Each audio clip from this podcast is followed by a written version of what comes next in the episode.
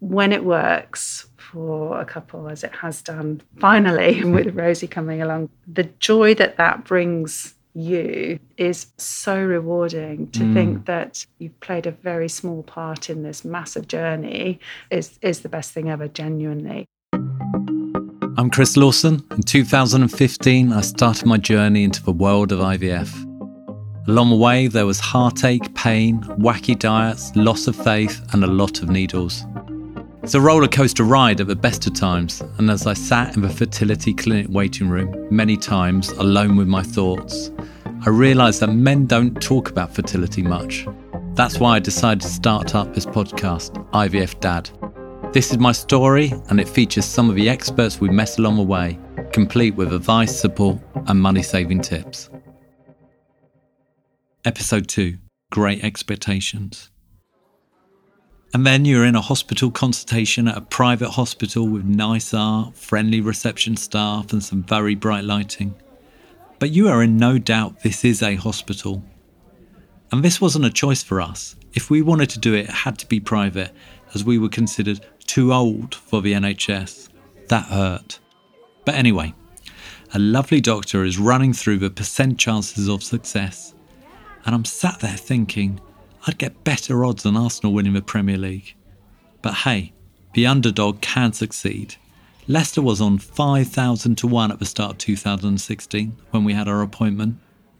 Some people do get lucky. So, on average, in the UK, the percentage chance of having a child if you're a 30 year old woman is 20%.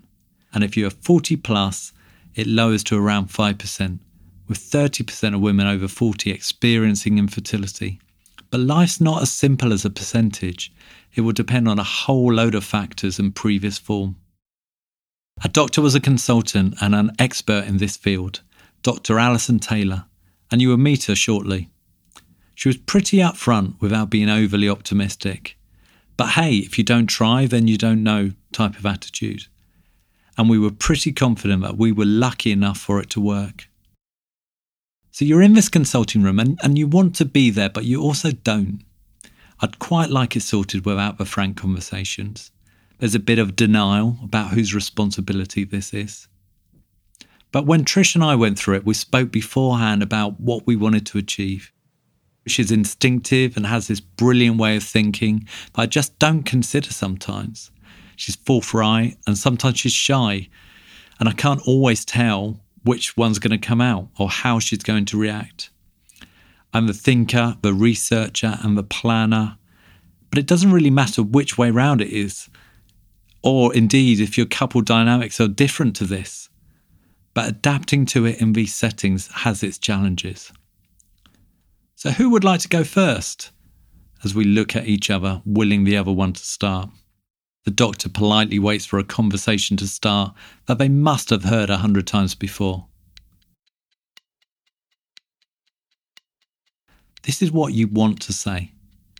Basically, we want a fast track. We want you to tell us the route that is going to lead to success, and we preferably like it for under £10,000, please.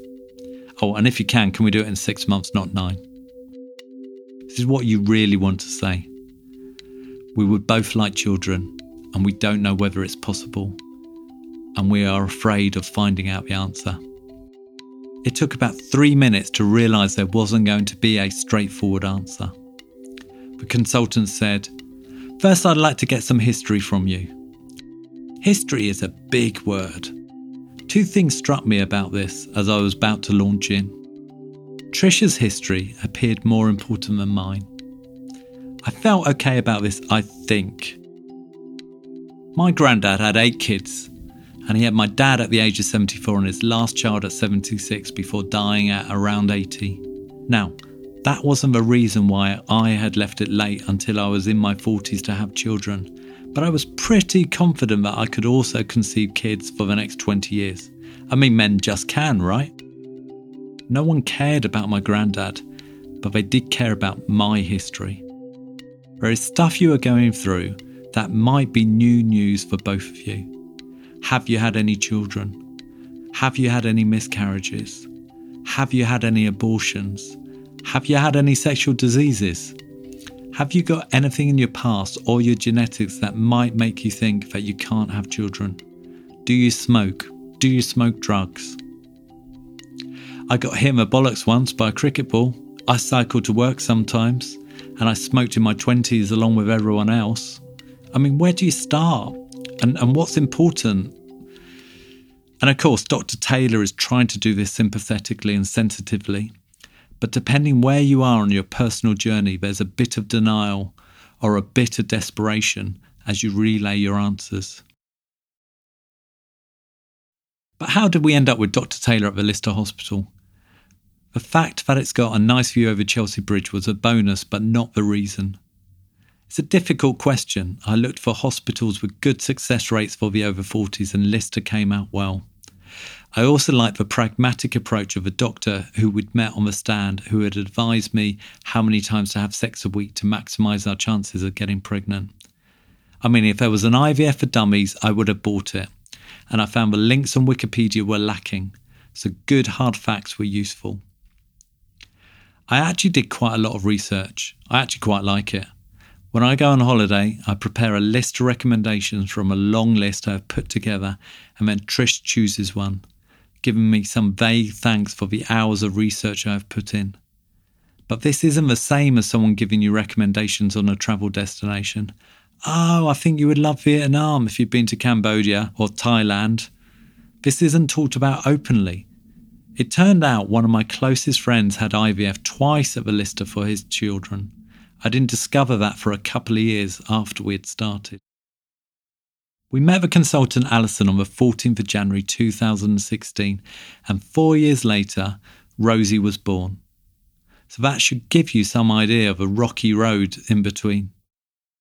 When you meet the consultant, I don't think it really occurs to you that you might be seeing her for a year or two or five. On day one, she starts writing in a file, and by the end of it, there's someone following her in, bringing a trolley full of your notes. Or at least it seems that way as you squirm in your chair with embarrassment that you're still here. It's a bit like the gym. No one on day one looks you up and down and says, To be honest, fella, to sort your body out, you're going to need to pay your subscription for the next four years at least. But the pricing is a bit more confusing than a gym membership. You can go on a website and there's a price list, and you think, what the hell does all this mean?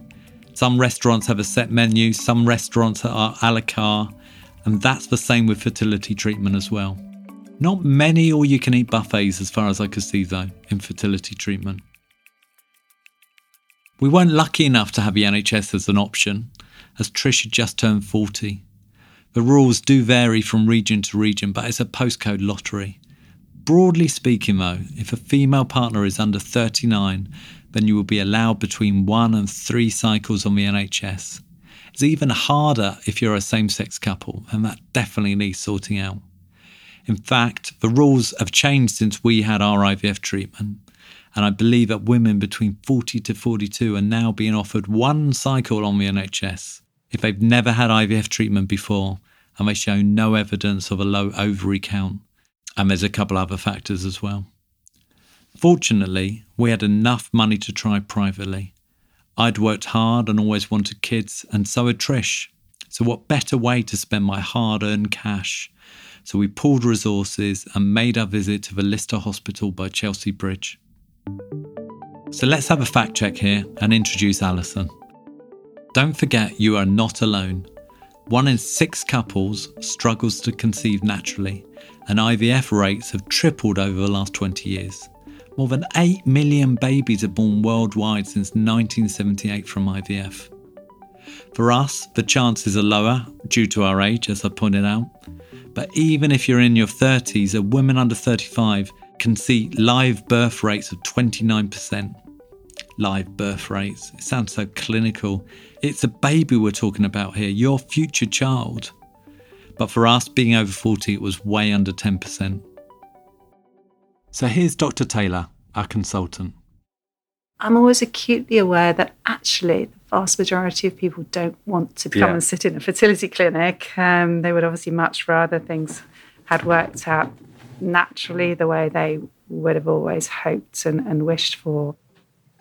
How do you manage being optimistic and realistic. I, I think this was this was one of the things that Trish and I remember most actually, which was you you were really pragmatic in terms of what our options were.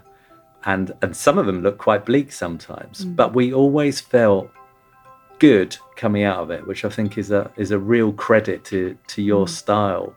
But but it's it must be must be challenging just trying to think when you're looking at results and you're thinking there's hope, but it's actually not that much hope. Mm. How, how, how do you process it? How do you manage it? My approach has always been to try and be really open and really honest about the possible problems and also what any potential solutions can offer and, and the chances of pregnancy with those. And, and, we have a huge database that we can readily call on and will often use in a consultation with patients. So we can pull out data and say, in your age group, with this sort of reserve of eggs, it would predict this sort of chance of pregnancy and this sort of chance of a live baby at the end of the day.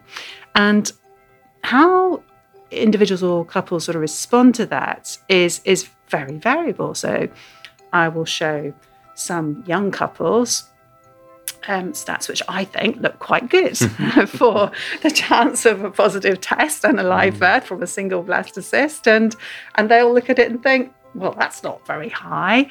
And then in other couples, I, might have, you know, a woman who's perhaps 45 who's desperate to try with her own eggs, and I'll try and gently be really horribly realistic about the fact that the chance of a live baby at the end of a treatment cycle is not going to be any greater than one or two percent, and they'll say, "Fine, I'll take it," because it, yeah. it's not zero. And yes. to me, that's worth having a go. And that decision making for couples or individuals in that situation is is hard. And I think what we have to do is try and present the information as honestly as possible, and then allow them to have a think about whether that feels something that it feels important to them to do. I think for some people, even when the chances we know are not high in each cycle. And it only takes one egg and only one takes uh, one sperm. Well, and Rosie is a testament to that, yes, not she? exactly, and it's so true. It yeah. Is.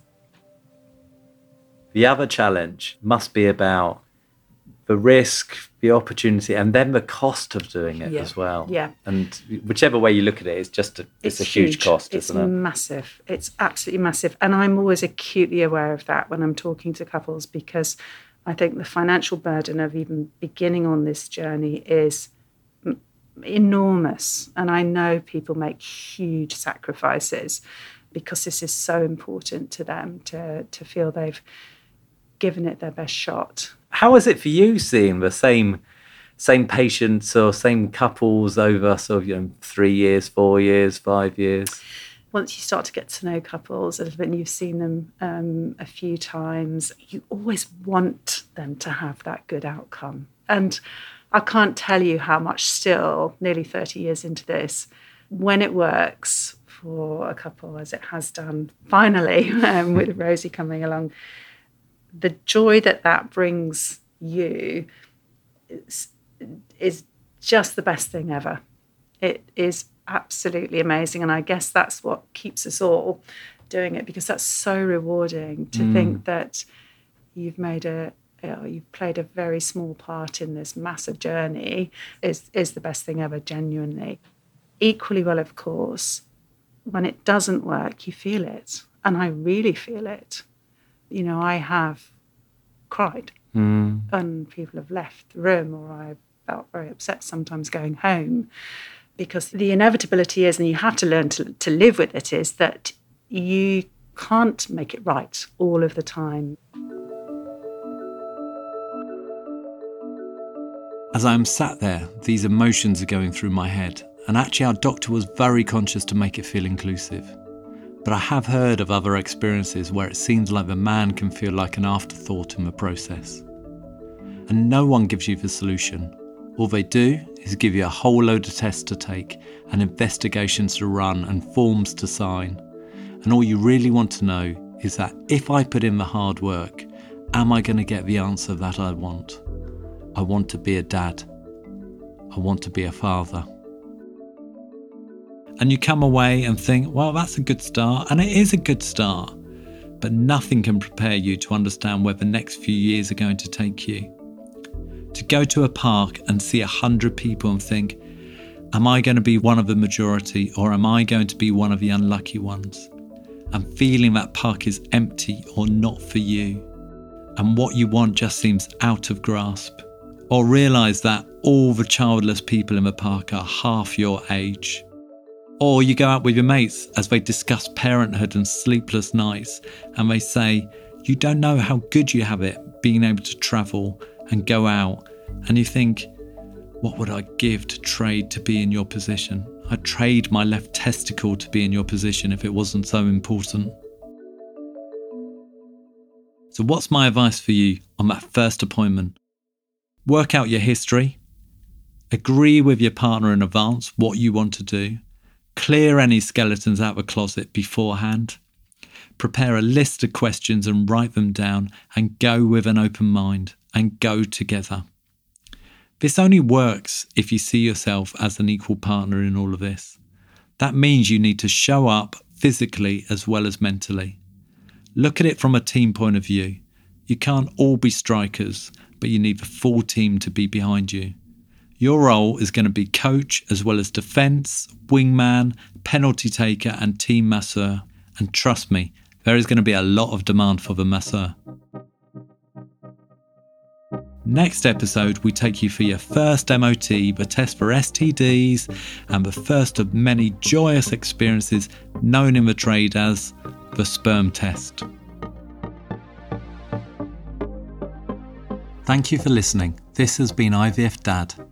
I started this podcast to provide support during the lonely fertility journey and ensure others didn't suffer in silence. So please do share it with anyone it can help log on to ivfdad.com. I would love to hear from you and hear your stories.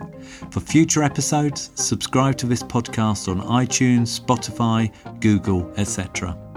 Follow us on Insta and Twitter at ivfdadpodcast. And on the website, check out the email and the show notes. There's some great links, advice, and money saving tips. Stay healthy, stay positive, and remember, it only takes one.